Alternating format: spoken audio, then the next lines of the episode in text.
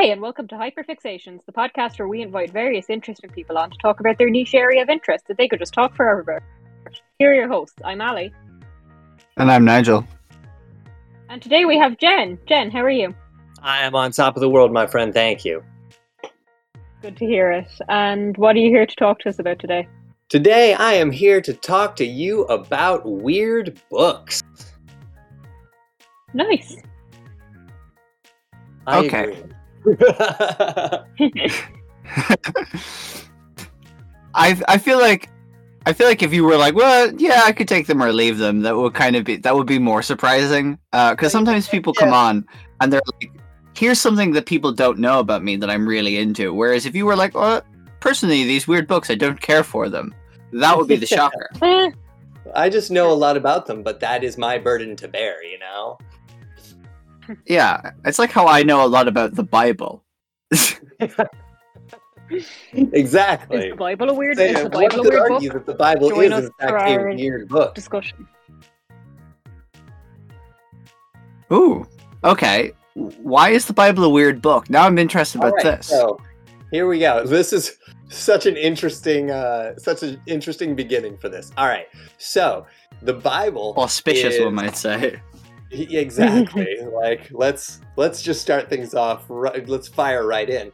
Uh, the Bible is um, perceived to be one continuous narrative from a single perspective, which is patently not the case, right? It is Mm. a disjointed collection of different, um, either historical or religious um, stories from different um, authors, anonymous authors, and often uh, written centuries after the um, the events that they are describing or that they're depicting, and yet, and yet, it is so full of self contradiction, so full of ambiguity, and yet people center their whole lives around this document that is spurious at best from a, uh, a standpoint of like, hey, where did these writings come from, and should they still be informing our um, our outlook today? Right? It'd be as if someone Mm. really, really was into the tale of Gilgamesh, which was probably written by only one person, at least the version that we have.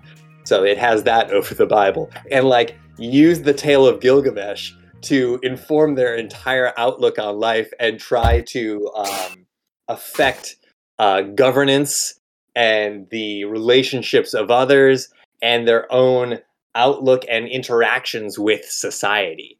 So, really, uh, the Bible is a super weird book. Hmm. I, I mean- I don't know. I don't know. I would prefer it if it were the Epic of Gilgamesh.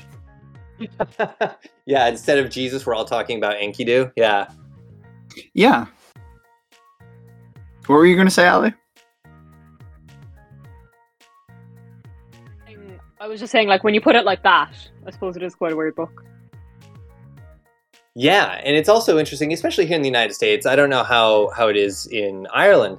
Um, the willingness of people who do center it so much in their life to focus in on certain areas versus other areas is so fascinating because, like, even the tale of creation, right? You can clearly see that it's written by two different authors because the first line of the book of Genesis is In the beginning, God created the heavens and the earth. And then later in the book of Genesis, we get the like day countdown. Where it's like on the first day God did this, and the first day God, the second day God did this. It's two completely different um, tellings of a creation myth, but it's somehow gets conflated in the in the um, in the belief system, and people uh, people don't acknowledge how freaking weird that is, right? It's like when you're watching a TV show and you can tell that, like, the writer is wanting to do two different things at the same time. Absolutely. I I think about it like Star Wars fans, which is a weird segue off of the Bible, are so hyper focused on maintaining canon, right? Like things can't contradict Mm. canon. Dave Filoni did all eight or whatever seasons of the Clone Wars TV show without Anakin and Grievous ever meeting each other, so that the line in Revenge of the Sith, "You're taller than I thought," uh, "You're shorter than I expected," would would still make sense. Whereas the Bible is like so self contradictory in like who does what, who says what, when do things happen. Like the whole story of uh, people arriving at the cave uh, in which Jesus was interred after the crucifixion. It's different from three different points of view that say like, oh, when people got there, uh, the the rock was already pulled back, or other another one says when they got there, the rock the ground shook, the rock broke apart, and he like flew out like Evel Knievel or something.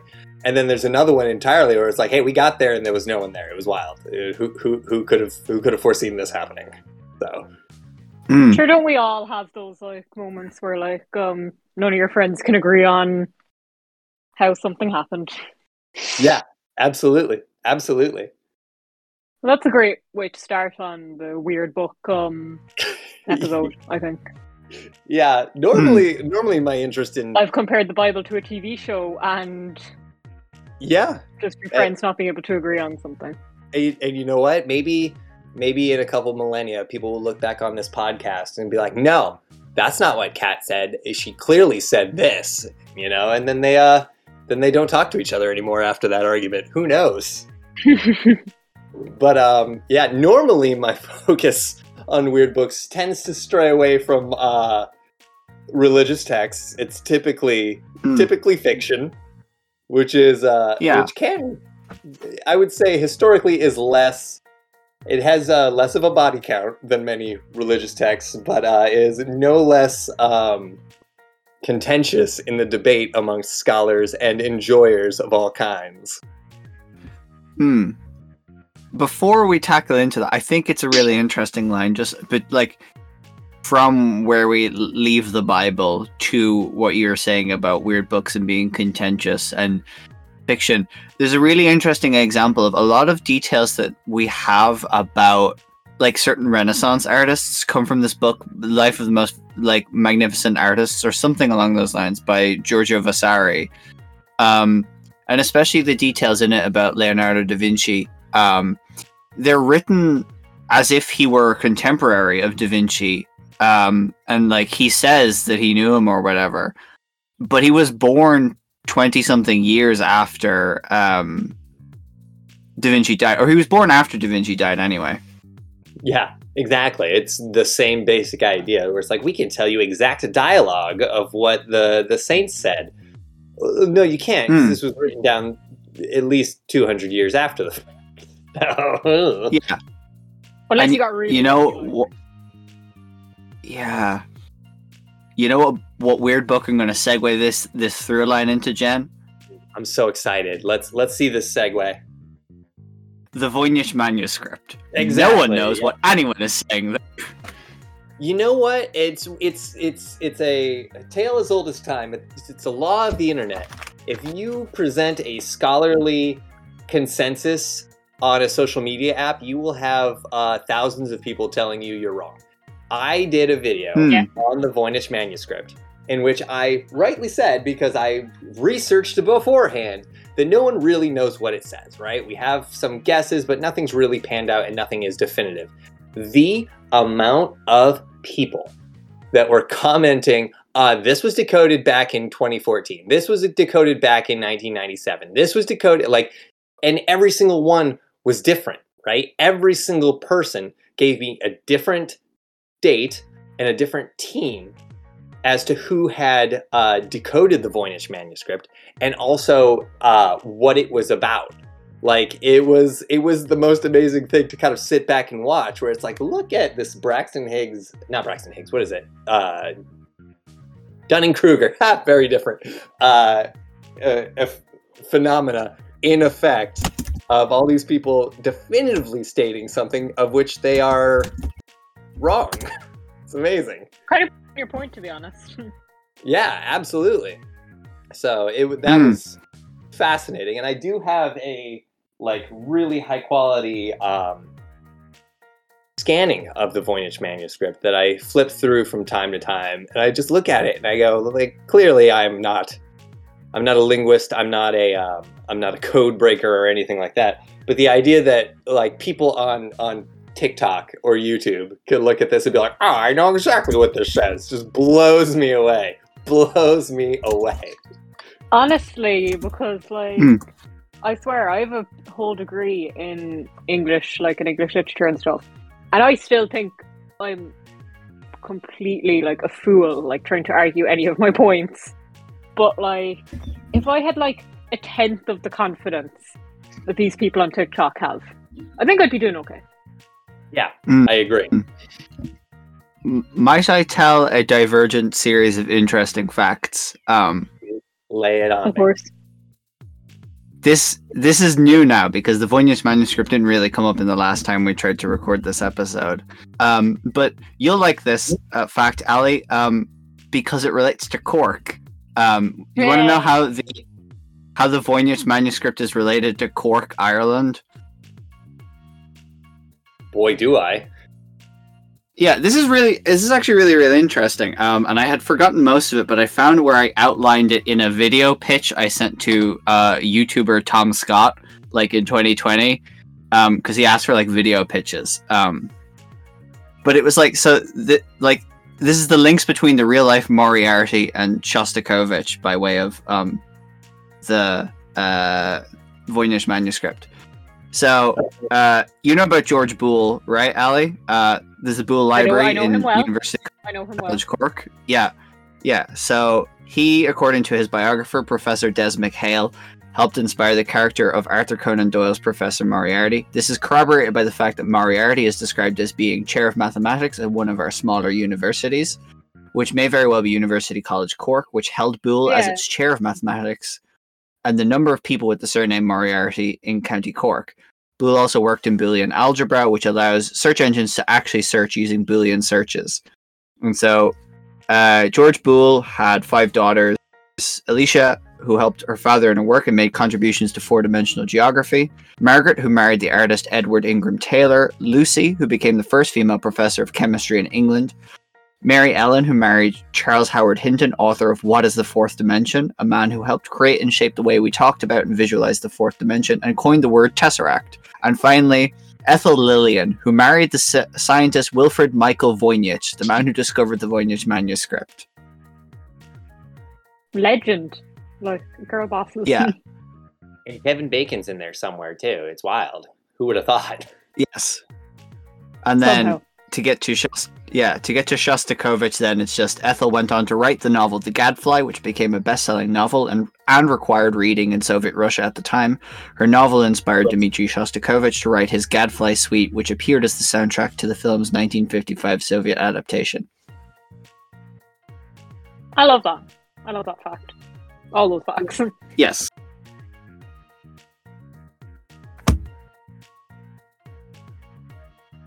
Now, I suppose we should return to the question which normally begins our episodes. Why weird, weird books? Why did you pick uh, this as your topic, and how did you get into it? Um, yeah. So uh, I'll I'll go backwards from that. Uh, so like, how did I get into it? Right. We're jumping all over the place here. We start with the Bible. We go to we go to the Voynich manuscript, then we go back. Yeah, yeah. I, I, I hope everyone's uh, hope everyone's buckled up because we're we're having a, we're having a good time here. yeah, belt Uh, yeah. So how did I get into weird books? First and foremost, like I've always been into like weird art, like, and I I credit my father for that because, um, in particular, his taste in music was very strange. Um, people like Talking Heads, and in particular, Frank Zappa was a big deal for him, and that sort of passed down to me.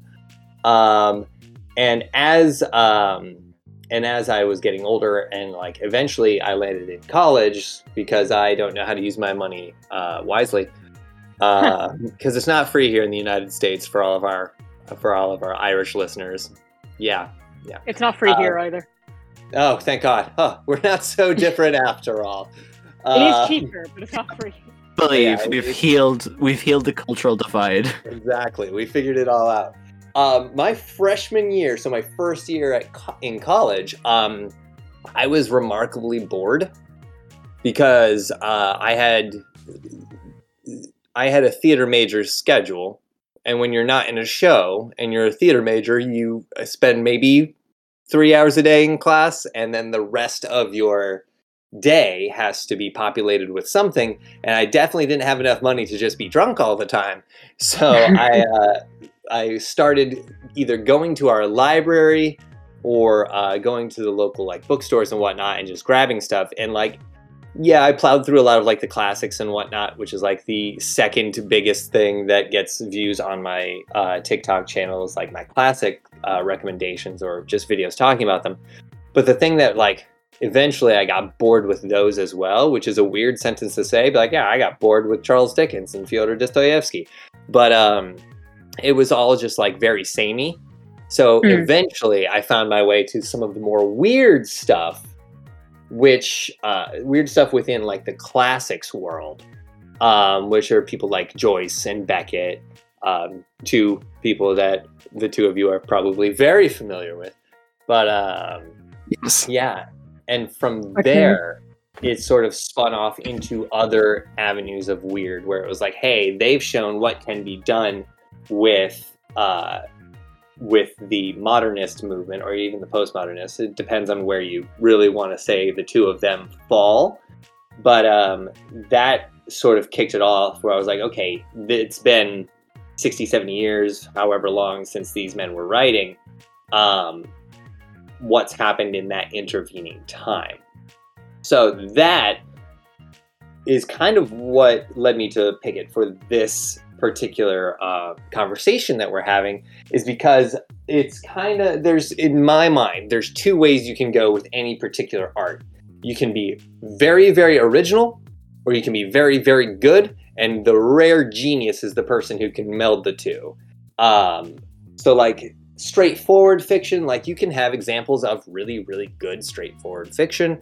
Um, do i have one ready off the top of my head? Absolutely not but you know what? We're rolling with it or you can diverge off into being more experimental with your with your medium and your craft and then that can be sort of like the draw to really Yeah. uh, ignite the imagination of your readers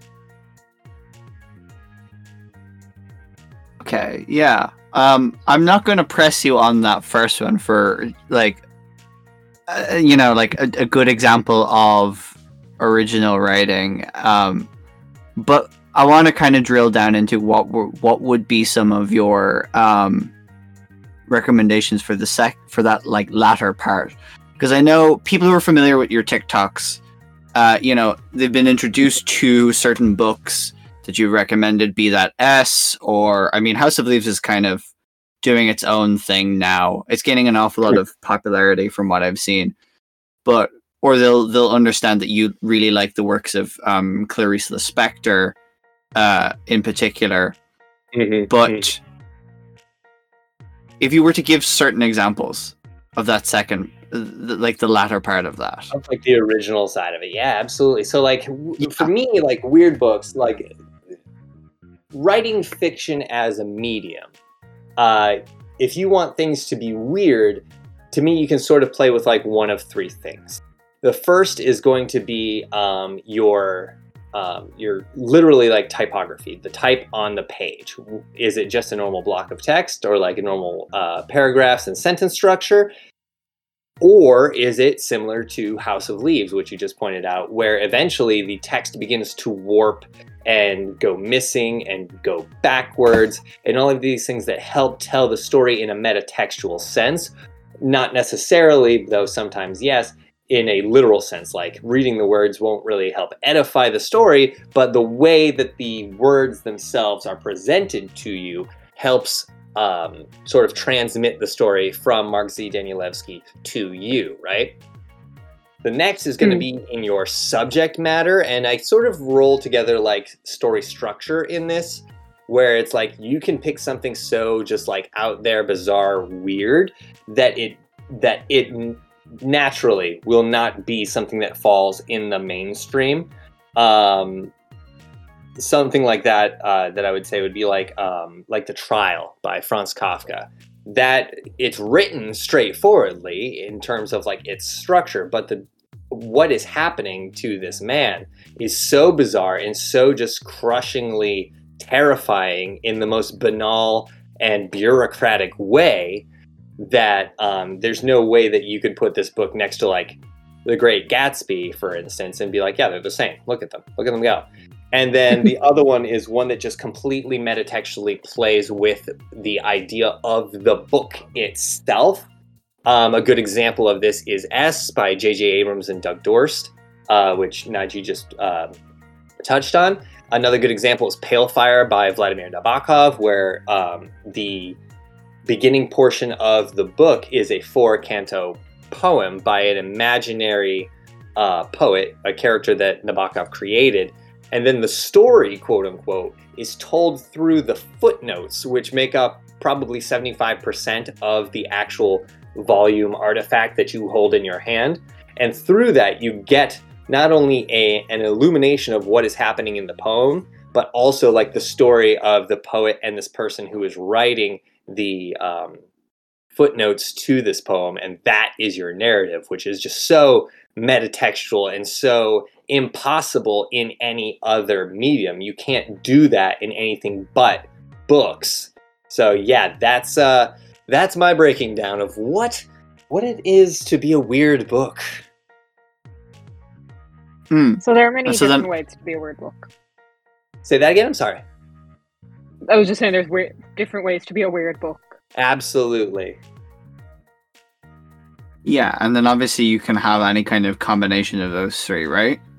Absolutely. Like they're d- definitely not mutually exclusive.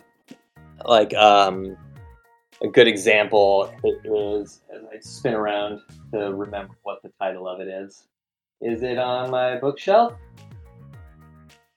It is not. All right, never mind. We're moving on from that. But yes, it's absolutely possible to do that. Um, well, actually, a good example is um, a good example is uh, Ulysses by James Joyce, where a good portion of the novel is just is just I say just, but rather straightforward um, stream of consciousness writing.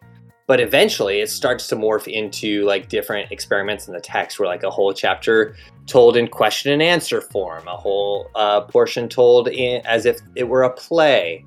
Um, Moby Dick is another great example where they, oh, where Melville also has uh, a portion of it be um, told as a play, and then there's another whole two chapters dedicated to just the biology of whales as it was understood during Melville's time, which is wildly factually inaccurate now. We know it to be, but like, the, why is it in there? It's hard to say. Taking it out though does somehow cheapen the experience of reading that novel. So for some weird reason, it works. Um, yeah, that's it's wild what people can think of, and it's even wilder that other people will understand it. Like it's the great mystery to me of art where someone is basically showing the world like hey this is who i am on the inside. And other people going hey i see a part of me in that. Like it's so hard to um, quantify and qualify but we've all understood it in some way or another. We've all experienced that in some way or another and uh, weird books for me is in many ways the rawest example of showing who you really are because you're breaking out of this wonderful format that has been made for you over thousands of years and you're like yeah but what if it was completely different would anyone be able to understand me and also would anyone give a shit Yeah. Yeah.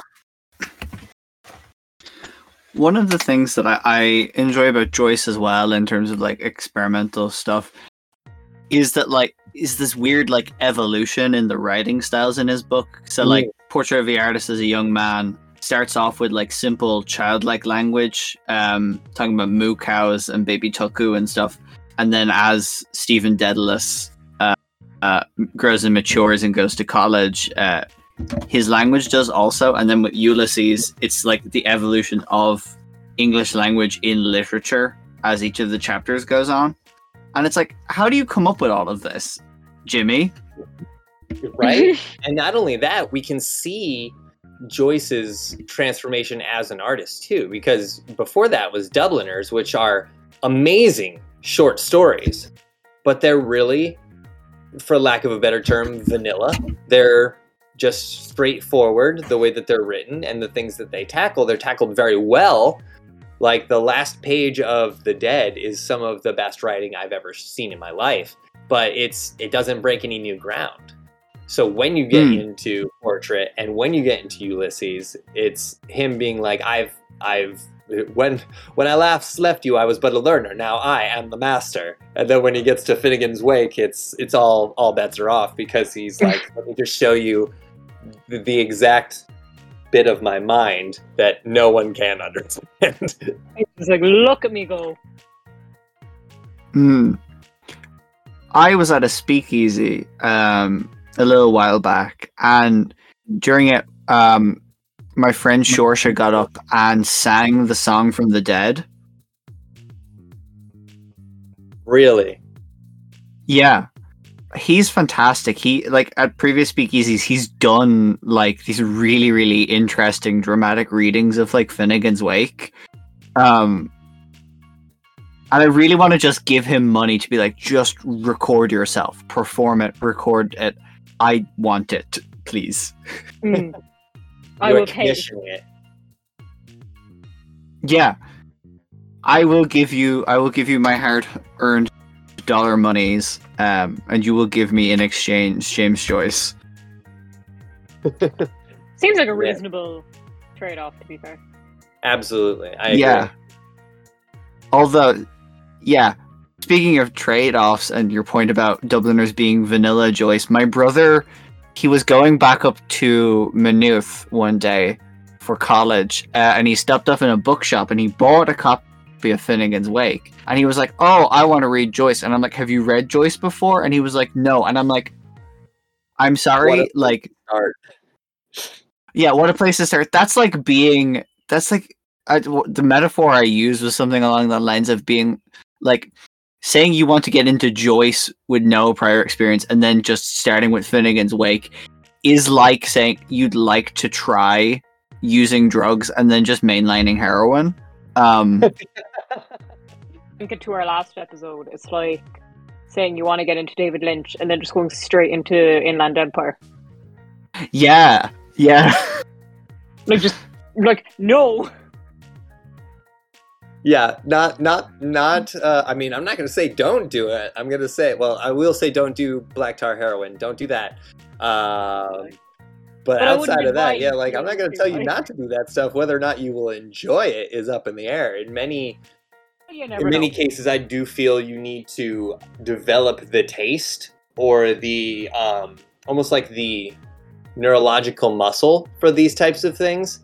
Um, which is why, like, Yeah. especially in like theater, when people are starting to get into some of the more um, out there theater, I will say, hey, start with Waiting for Godot instead of going to like, um, God, Endgame or even like a lot of like um, Pinter stuff, like the birthday party. I had someone, it was their first time reading like non representational theater. And they came to me and they were like, what the fuck is this? And I was like, it's a great question. That one's really hard. I'm not even sure I can parse out what he's trying to tell us. So, Like yeah, how about we sit down and we try and figure that one out together? Yeah, yeah. It was like, did we pause long enough in between the lines here for us to really understand what is being said, or no? I don't. I don't understand. So yeah, it's it can be tough. Like I do have a lot of people um, that will ask me questions where they're like, "Hey, how do I get into classics? How do I get into weird books?" And it's really just finding something that like resonates with you first and foremost, so that you can have like this in this like toehold when the rest of it is just completely outside of your realm of experience or just like beyond you even just in terms as being a reader but having something to be able to latch onto and be like have that as your north star is a great way to Mm. start sort of building the muscle necessary, the intellectual muscle, the specific one, just that deltoid in the back of your head, um, that is necessary for reading this stuff that is deliberately challenging because that was the only way the author felt they could uh, faithfully tell this story. Mm. Yeah. Are there any particular reasons that you see that you, you like as Like, someone on as BookTok that you've seen people getting into this type of like thing because I know they're trying to find that deltoid muscle at the back of their head as you say. But and I know I mentioned it before House of Leaves is slightly people are discovering it because I feel like House of Leaves for how difficult it is, I feel like it's on the uh like shallower end of the swimming pool in terms of weird books. Both both uh, Danielewski's own books, uh, uh, like if you compare it to the familiar, um, and then also like just weird books in general. Like how have you seen people actually getting into them? What's there in? Yeah, Do you have any insight? absolutely. Yeah, yeah. Haha. insight from me? No way. Um, yeah. no insight, just Jen. Yep, yep.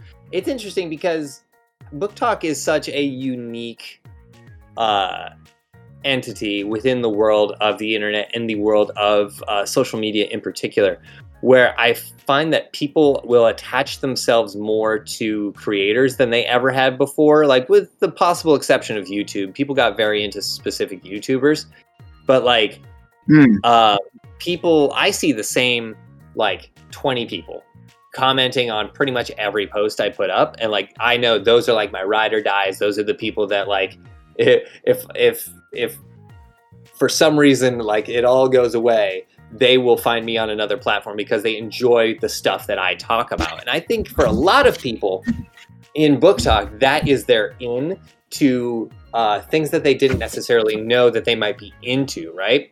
So I have a lot of mutuals that are like exclusively horror, but whenever they find something slightly outside of that horror uh, circle that they run in, their followers trust them and trust their tastes and trust their opinions, so they're more likely to follow it. So if that horror uh, BookToker is like, "Hey, you know what? I read this romance, I read this spicy, sexy book, and it it scratched a lot of the same itches that all of this horror that I'm reading are, which is a which is admittedly a kind of like harrowing idea that I've just broached forward, but whatever, we're rolling with it. Um, and I think a big part of that too. POV, you're reading Gerald's Game by Stephen King. literally right exactly um, and i think a lot of that sort of like at least for me and the people that have been watching my videos since pretty much like the first one on books which was on s by jj abrams at first i was just like hey i really resonate with this story and the way that this story is told and i'm going to find people that either a already like this or b think they might like this right? Because i think in particular uh, my generation and the younger generation are um, unfairly criticized uh, for being just like only the mainstream you know? Like there's i've heard so many people say there is no co- counterculture anymore to which my response is there is you just don't know where to find it because you're old. Um, so like pe- It's true. yeah, the younger folk, the younger folk are so much more willing to try new things if the person that's telling them about these new things is someone that they feel they can trust. And I think that's a big part of it for um, for people that are coming to my videos because I am very careful to not be negative about any of the books I I recommend or any of the books that people bring up. I've had numerous people be like, "Hey, can we get a video from you?" um, about uh, books that you thought were overrated or books that you didn't like. And I've always demurred from that because I don't want to be this person with this platform. Uh, and platforms in this day and age seem to carry with them a bit of uh, authority, which I don't think is the case for me. I'm just just a trans girl talking about books on the internet. Um, but I don't want to have me with this huge platform or moderate platform, whatever size platform, it's fine. Um, shitting on a book that could be one of my followers' favorite books. Like, I don't want them to have that feeling of like, oh, uh, this book girl told me that my favorite book is bad, so I must be dumb, right? Hmm. Yeah. The, the only exception I've made is Ayn Rand, because fuck her. But whatever. Yeah, I know Uh, This is not a safe space for Ayn Rand. Yeah, on site. It is on site for Ayn Rand. It's on site for Ayn Rand and Ayn Rand enthusiasts. Bioshock enjoyers, you're on thin ice. Well, it depends on whether or not they enjoy it for the right reasons. Yeah, yeah, exactly. It's like I'm a fan of Bioshock, and then you have to be like, what specifically? Yeah. How do you feel about Yeah, it? just let me know there. Like, no, there's no reason I'm taking notes. Like, I'm just um. Yeah, exactly, exactly. So that's the There- way I think that people. There was sort of get a. Go yeah. ahead. I'm sorry. there was a book that my uh, ex lent to me when we started. Oh dear, what the what the hell happened to that? Uh, sorry, I was looking at a book that I I was picking up from my shed, and it was the back of it is all destroyed. Um, weird. Um, that's a weird book, but not for the reasons we were talking about. Um, Mhm. But I think it might be because the shed is slightly damp, maybe. Um, Mm. but anyway, um, it was this book called Old School by Tobias Wolff, um, which is not a weird book, but it's kind of like it's this like school story of a kid in a private boarding school, um, and like every term they have a famous author come in. Um, this is all fictional. This isn't like based off of real life things or whatever.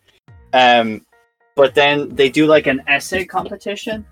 Um, and that person gets to like sit down and have a chat with this author. And I can't remember who one of like the first person is, but then one of the one of the guests is uh, Robert Frost. Mm. Um, oh, it's the dust jacket has been completely eaten through. That's so weird. What the hell? Um,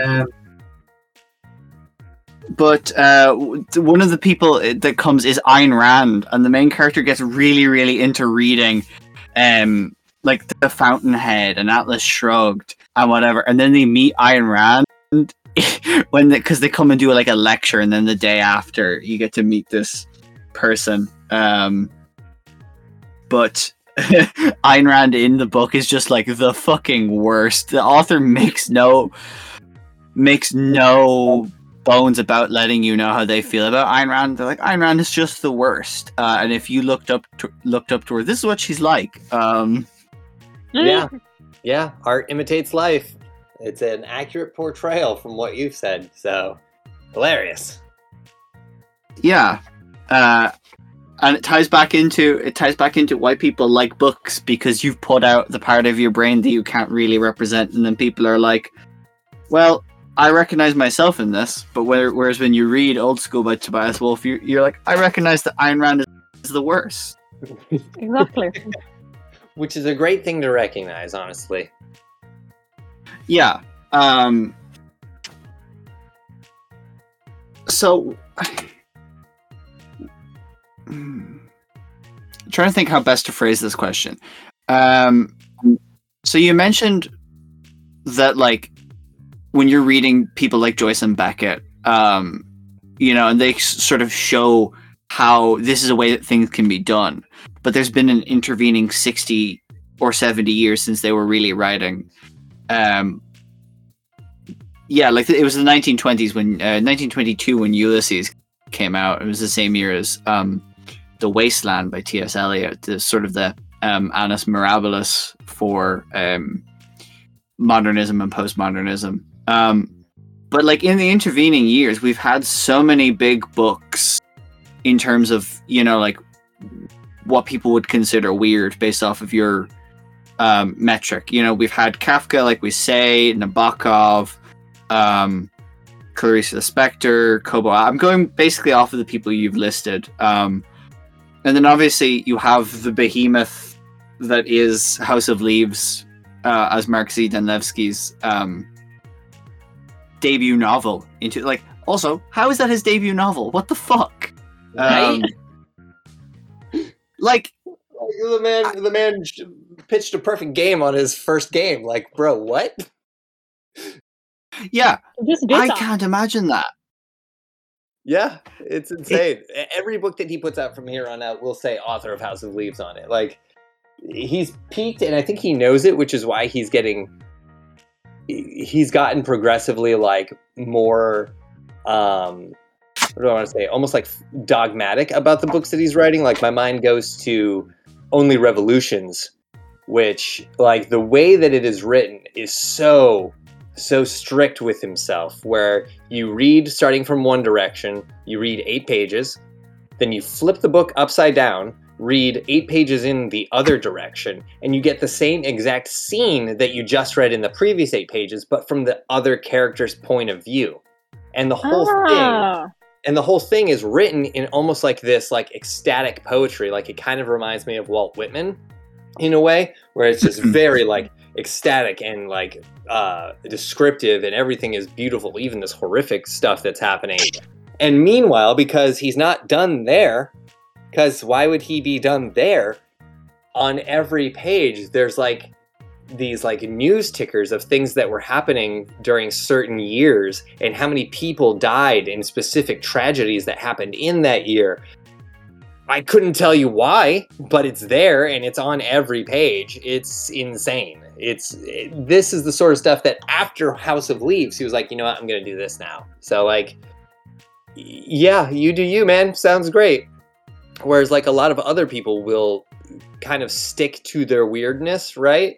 um, Faulkner's a good example where like he practiced a bit with the stream of consciousness in particular in um, uh, the sound and the fury but a lot of his other books are uh, more almost like episodic or epic in like the brechtian sense where like there's just these little chunks that can almost lift out and stand on their own all the way down to like his last novel uh, the reivers where it's just a straightforward novel which I don't think he deserved the Pulitzer Prize for it, but like, hey, it was it was fine. so like, it's weird to see like who will dip back into the waters of quote unquote normal books and who is like just so far out there that like weird books is all they seem to be capable of.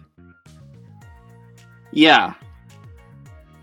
Yeah, because especially because like Danielewski, he's one of the big ones. He's working on another novel at the minute. Like he posted a short story that he wanted to get published in the New Yorker, but they wouldn't agree to maintain his formatting. I think it was, which is like a big part of how he writes. But he's like, well, Mm. you can enjoy this for like five dollars from my website. Um, yeah. but then he's also like, just be careful. I'm writing another book, and it's like, please, Mark. Um, Don't try to make this one 32 novels long. uh, I'm, I'm genuinely actually kind of upset that the familiar, uh, was cancelled after one season, which is what they call the first five books for people who don't know. This is a book. Yeah. This is a sequence of books, not a TV show. Um, Yeah, and the like the the TLDR of it is that it's a story of like this extra dimensional being that becomes this girl's cat, and it's was going to be told from so many different points of view in the, it was like 35 or 32 no, uh, novels. And these things aren't small. Like the first volume is like 500 pages long. And he, he Oh, surprised pikachu face when uh, people stopped buying them Yeah, boom. Look at that. It's not a Boom. s- it's not a small novel, and there's was supposed to be like thirty of those things. Yikes. yeah. Yeah. Hold on. So su- surprise There's Pikachu a- face when people stop buying those. This page, the text is set up to look like cat's eyes. Yep. Hooray! Yep. And it's great. And Yeah, I love there's it. But I can totally understand why they stopped, why it was canceled. Like it, it sucks, but I understand it. Yeah. Um Yeah, I suppose the question that I was asking before we fell down yet another uh Mark Z. Danielewski shaped rabbit hole, which I promise won't keep happening. Um I just I, look, I like him so much, but um the question I was going to ask was why do you think there was such a boom in people trying out new and sort of experimental forms of literature that made their way into like Yeah. weird books So- as, as a cultural conscious thing? So I think, and this is me sort of like extrapolating based on uh, like the art movements in uh, the world art scene. Typically speaking, um, you will see vast shakeups in uh, artistic movements and artistic approaches following um, tragedy or like world strife or uh, stuff like that. So like the modernist movement is like in many ways seen to have been uh, grown out of World War One. Postmodernism is very much seen to have uh, come out of World War Two, and um, like a lot of like the like pop art and post postmodern. That's all, at least in the United States, is a response to the Vietnam War. So nowadays, like you've got my generation, which is like approaching, um, is approaching the age when people start taking you seriously. Um, so like late to mid 30s.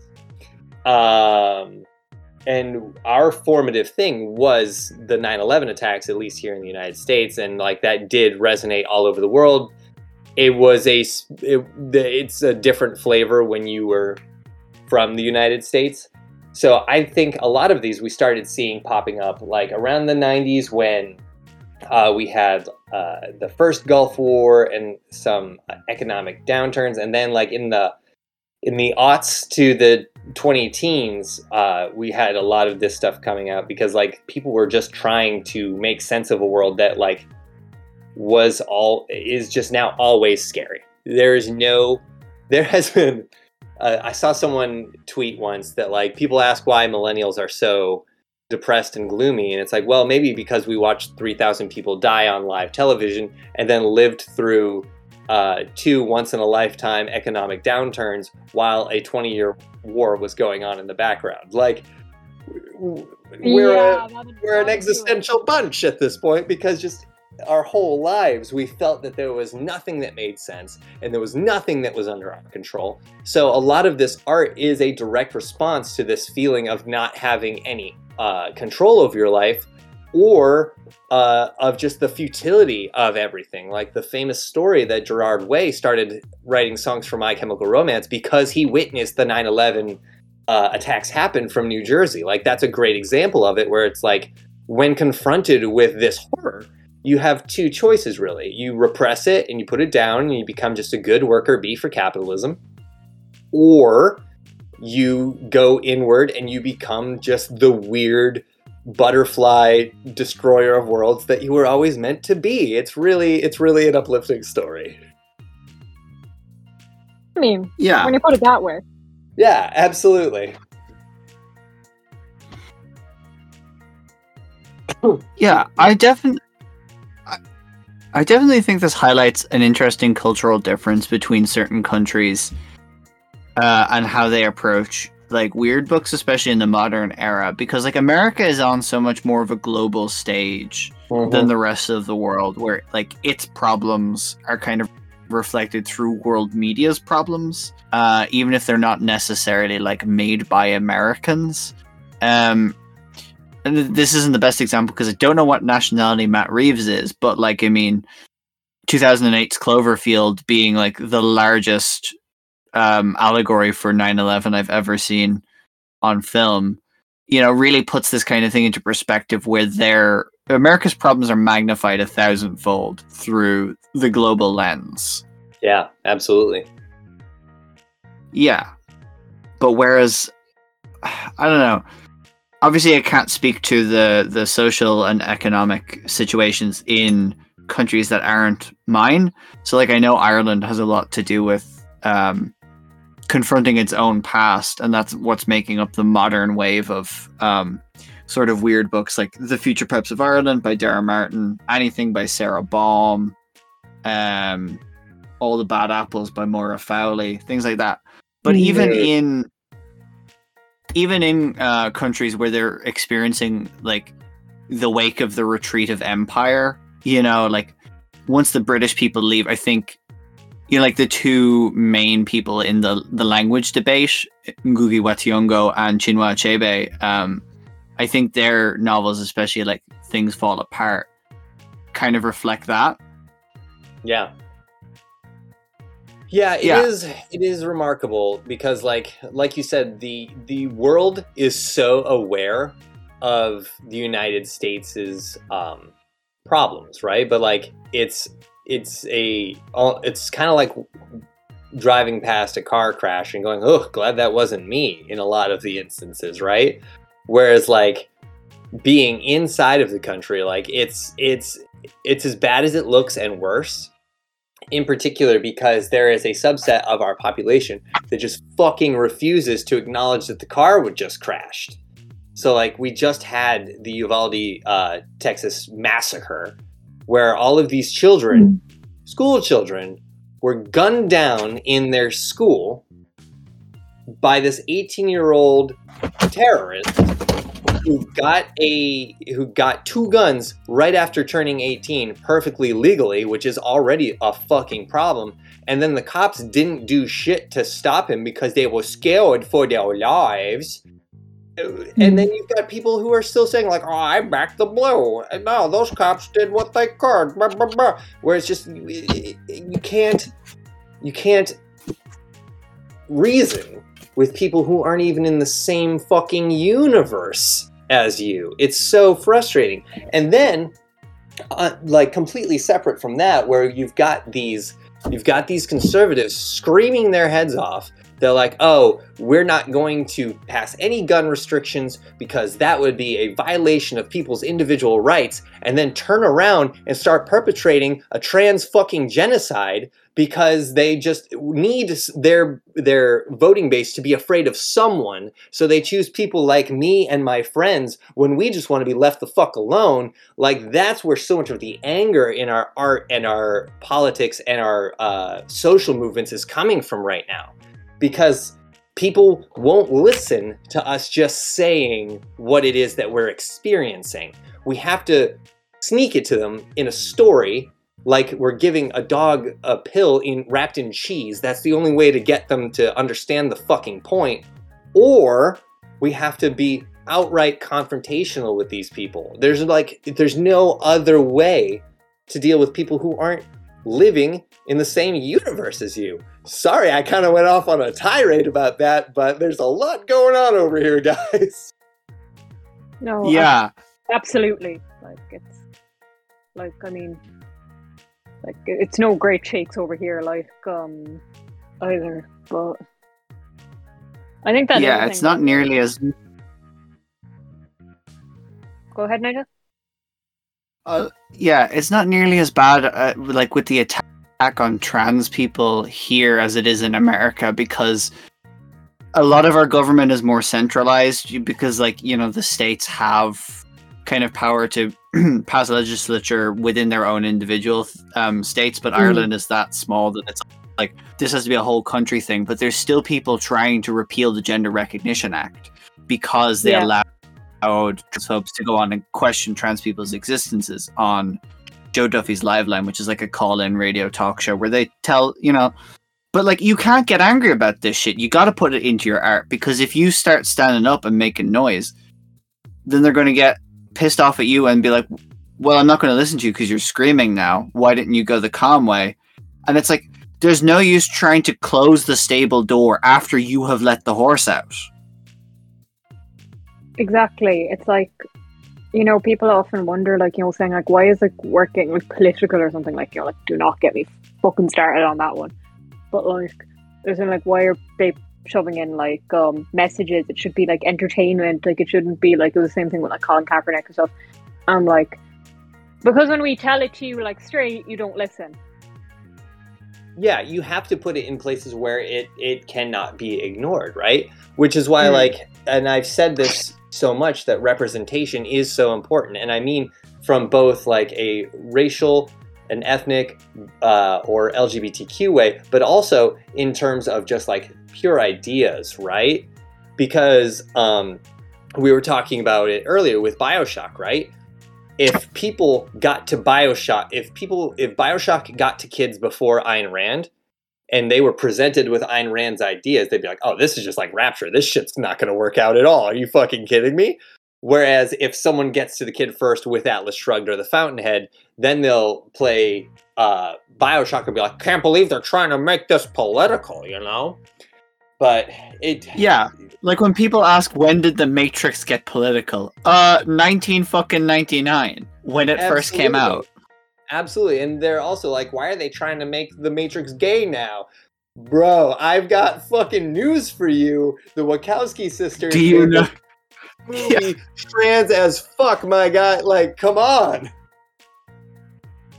Ugh. Uh, It's hard to have conversations like this with people who think that like these people who think that like a one minute like a one second kiss in like Lightyear is like insane like gay propaganda. Yeah. Like it's like we said, they're not living on the same like universe. And it really on the begs same the fucking question. plane of hmm. reality. Yeah.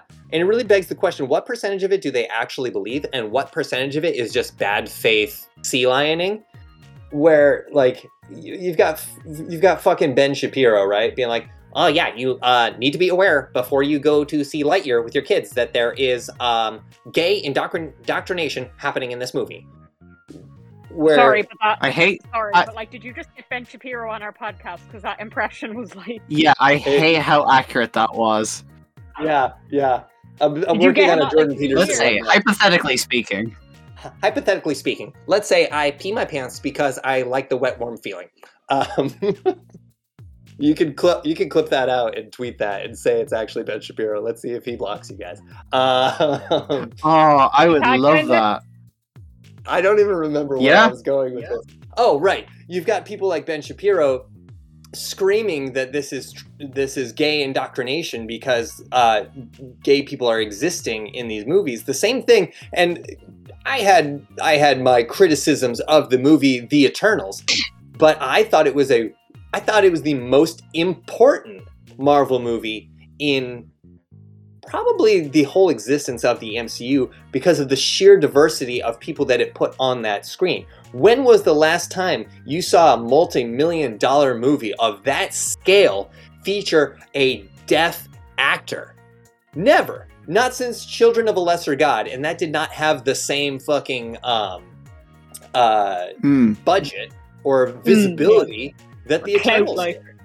Yeah. People wouldn't be fighting Yeah. against representation if it didn't work. Yeah, and I feel like a, a large part of that is like you know, like really, really um to do with Chloe Zhao. You know, like because e- e- she was staunch. Like we're not cutting out the we're not cutting out the scenes that are you know like offensive to Chinese and Saudi Arabian audiences, which is cough cough the gay scenes. Uh, you know, Mm, like yeah. either either it's in the movie or you're not in the movie there, which I really appreciate. And it like we shouldn't have to applaud, you know, these tiny little breadcrumbs that companies throw us. But it's like, like that's all we've got at the minute. Um, And It's better than nothing. I will always say, just to, to wrap up on the Eternals before I turn it back to books, which is ostensibly why I'm here. Chloe Zhao is a genius for one very specific reason. She put the first on screen gay kiss in a Marvel movie in the same movie with the first heterosexual sex scene in a Marvel movie. Just so when people start complaining about the sexualization, quote unquote, of that gay kiss uh, between Phastos and his husband, anyone with half a fucking brain can be like, oh, you have a problem with this like quick five second gay kiss, but um, fucking Robb Stark just going to Pound Town on some rocks with Sersi, you were okay with that? Yeah, sounds great, idiot. yeah, I But before we return to books, could I read to you a tweet, uh, a, a a thread, a little thread about uh, Lightyear, which I thought was starting off as bad, like like actual criticism of it. Um, and then but then I was like, it's got fifty seven and a half thousand likes. I'm like, maybe this is satire, so I chose to read on. I Those of know- you avoiding hashtag Buzz Lightyear are doing the right thing. I saw Yeah, it in a theater last night and I'm still processing my horrifying experience. And so I was like, oh, okay. Clicked into the thread. The kiss was all I feared a brutal assault on innocence and freedom in the form of a playful moment of affection between two adults in a loving relationship. I threw soda on my children to distract them. Everyone in the theater screamed, having been made aware of the existence of gay people. As a parent, it's my duty to shield my children from all things in the world I don't enjoy. I had failed them. Then the film froze. it was rewound. The kiss played again and again, then in slow motion. Then in slow motion with the Indigo Girls Power of Two playing underneath it. The house lights came up and a Disney marketing a Disney marketing executive walked out from behind the screen with a clipboard. Hello, children. What did you think of what you just saw? the kids were already radicalized. I want to destroy my gender identified toys and send the debris to Pixar as a tribute. I thought I liked baking, but now I'm applying early decision to Mount Holyoke. This movie. this movie made me hate Tim Allen and my own penis. The children were let out. the children were let out of the theater and loaded into Subaru Outbacks. One child. It's like they made a car out of being gay to bring them to the Pride re education compound near Oakland. My own kids didn't even look back. I just sat alone in the theater, ruined. Just when I thought it couldn't get any worse, a drag queen came out and started singing Goodnight Moon. Buzz Lightyear took everything from me. Save yourself and stick with Toy Story 2, where the only only lesbian message is sometimes your girlfriend breaks up with you and you obsess about it through folk music for the rest of your life. oh, brilliant, brilliant! Ah, I wish I we could have to leave that that in. person Like, um, Oh my Yeah. god! I can hear you reading it out and be like laughing like a fucking like, mad woman. Holy shit! Uh. I'm still coming down from that. Oh my god! Yeah, so books, huh, guys? Episode. S- Some weird books, huh? Yeah, yeah, pretty neat. pretty, pretty, pretty cool. Pretty cool. Yeah. Do you, as a um, BookToker, have recommendations for people if they want to get into weird books, or if there's a specific thing that they're going for but don't know which books would represent it? Because it's kind of hard to tell when you pick up a book. Like when you pick up a Kobo Abe book, you don't know whether you're going to be like, this is a story about a man who lives in a cardboard box, or this is like going to be set out on like basically an endless sand desert. Um, to name two of, yeah, The, the two that it's I've very read- hard to know what you're getting into. Yeah. Yeah. It's interesting. Okay, yeah. Um, all right. Some different ins that you can get there. Um, I'll start with where it started all for me. If you just love books and a good mystery, and but want it told to you in a way that is unique amongst all books, that's going to be S by J.J. Abrams and Doug Dorst. I'm going to keep coming back to that one because I owe my platform to it, and it's a great reading experience. Um, I would also say, like, if you want your weird books a little more on the, um, for lack of a better term, pretentious side, uh, Vladimir Nabokov is a go-to. In particular, um, uh, Invitation to a Beheading and Pale Hmm. Fire. And if you want everyone to look at you sideways when you tell them you love this book, Lolita, um, I've, that's have the only one of his that I've read. It's it's in my opinion his best but like it's it, it's such a divisive book because of its um Mm, I, I get that it's divisive. I just it just irritates me when people look at me like I'm a horrible person when I say I like it. Yeah. Like maybe I'm intelligent enough to realize that the um that maybe the main maybe, character isn't meant to be is meant to be like hated is meant to be hated and reviled. Maybe, maybe. Yeah maybe maybe we have the wherewithal to know that uh, pedophilia is wrong who would have thought Some uh of you, some of you already have fans, like yeah absolutely however many of you. Y'all need um, to. if you want your weird books kind of like more on the like for lack of a better term like to feel more like indie rock uh, uh john Dar- darnielle from the mountain goats uh has yes. three novels out i've read two of them i've read um, universal harvester and devil house and they're real weird but they're real good i'm not gonna lie i like devil house better I'm not gonna lie there. Wolf Uh, and White Van is the best one. I have a signed copy of it. I went to a Mountain Goats show with it in my pocket, um, and I got him to sign it for me. Uh, I'm I'm a jealous, and b that reminds me of how sad I am that Japanese breakfast is coming to Boston the day before I have to catch a 4 a.m. flight. Because you better believe I would have been there with a copy of Crying in H Hmm. Mart for Michelle's honor to sign. I would have somehow found a way for her to sign that for me. Um, like you, oh, that's such a good Hmm. signature. God damn it. He drew a little heart and everything, did. I'm I'm and I have jealous, my my my ticket. Jealous and mad. Um, oh, let's see. If you want some of the best prose that you've that you'll ever read, and I'm it's the only reason that I will ever consider learning Portuguese is just to read Clarice Lispector in her native language, because in translation, I struggle to think of anyone who is better than her. Like, especially at like the sentence level, she is just unparalleled for her word choice, her uh, rhythm, her poetry. Hmm. and I mean, like that in the like the poetic term, like not literally writing poetry. Uh, in particular, her novel "Near to the Wild Heart," which the title is a Joyce reference, so you can sort of see where her intellectual lineage is.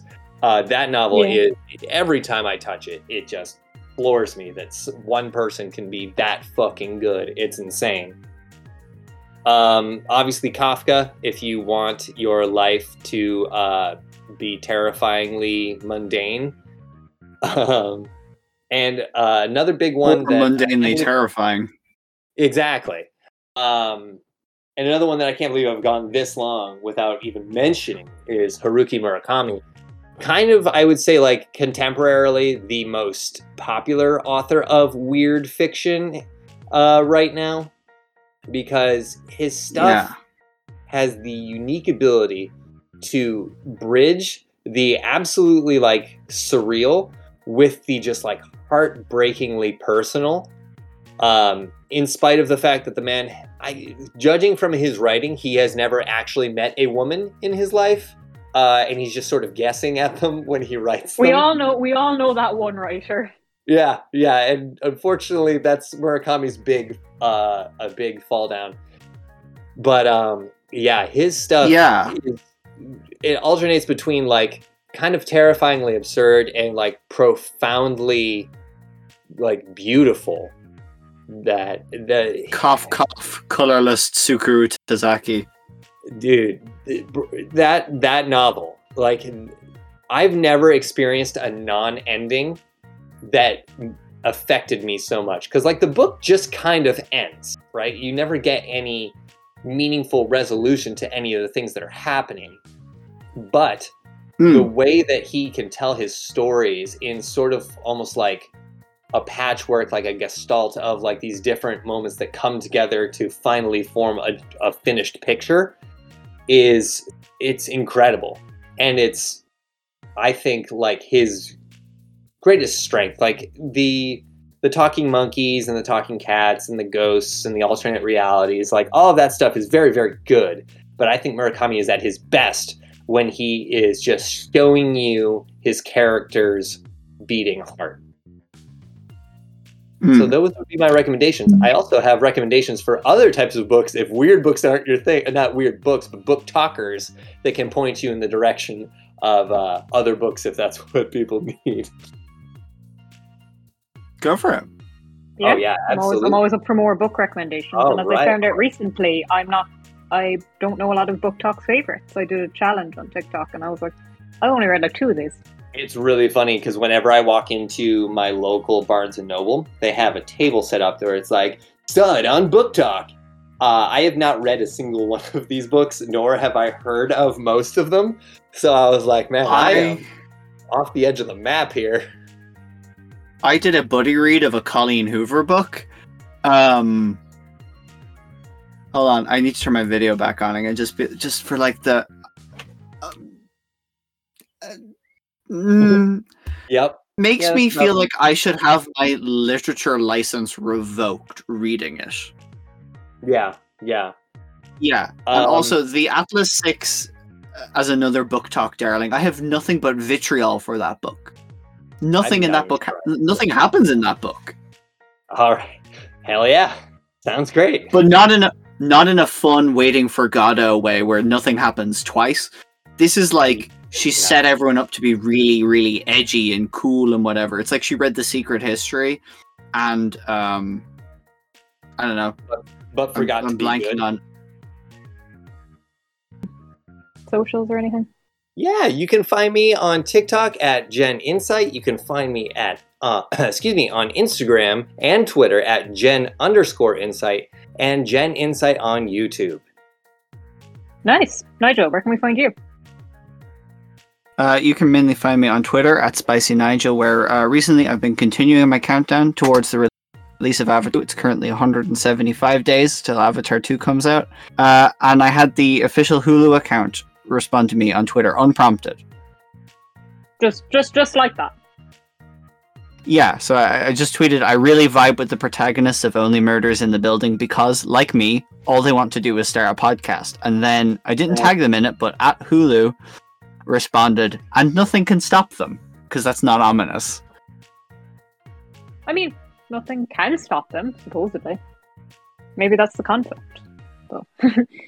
uh, you can find me on Twitter at alicat underscore ali spelled like alleyway and cat spelled with a K. And you can find me on Instagram at ali a l l y underscore k underscore Keegan. You can find the podcast at Hyperfixations P on Twitter. or at Hyperfixations Pod on Instagram. Rate and review us wherever you get your podcast, be that Spotify, Apple Podcasts, or inside of a Fabergé egg, wherever. If you would like to come onto the show to discuss one of your hyperfixations, please feel free to reach out at any of the aforementioned social media. If you liked the show, tell a friend. If you didn't, nobody likes a fucking narc. And that is all for this week. Jen, it was an absolute pleasure to have you on again. It was a pleasure to be here. Thank you. Thank you. Fingers Goodbye, crossed for a third time. Yeah. Please. um, goodbye, Bye. everyone. Bye. Signing off.